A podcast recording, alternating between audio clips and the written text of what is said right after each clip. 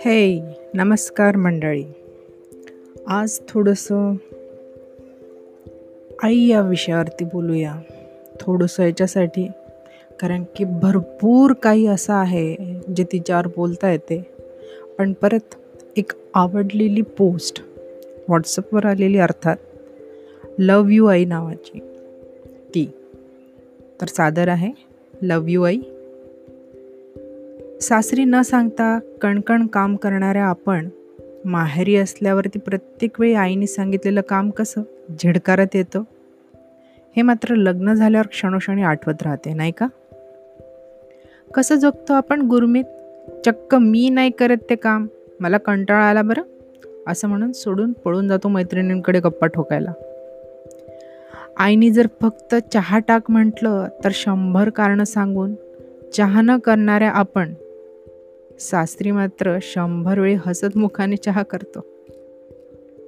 जर एखादी वेळी काम थोडं जास्त झालं आणि हातपाय दुखतात तेव्हा आईची सहज आठवण येऊन जाते. कारण एखाद्या वेळेस तिने पण म्हटलेली आठवते थोडं हात चेपून दे ग.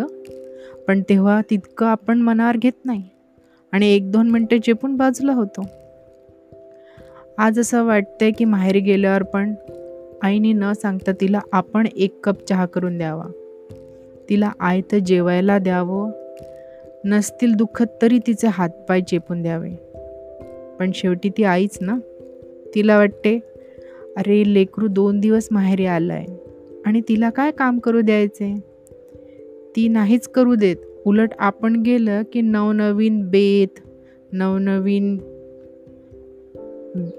डिशेश करून खायला घालेल आणि उलट आपल्यालाच मांडीवर घेऊन थोपटेल. आई लोक खरंच ग्रेट असतात नाही का? खूप काही असे अनुभव असतात आणि एखाद्या पिक्चरसारखे समोर येत राहतात. Love you I. Love you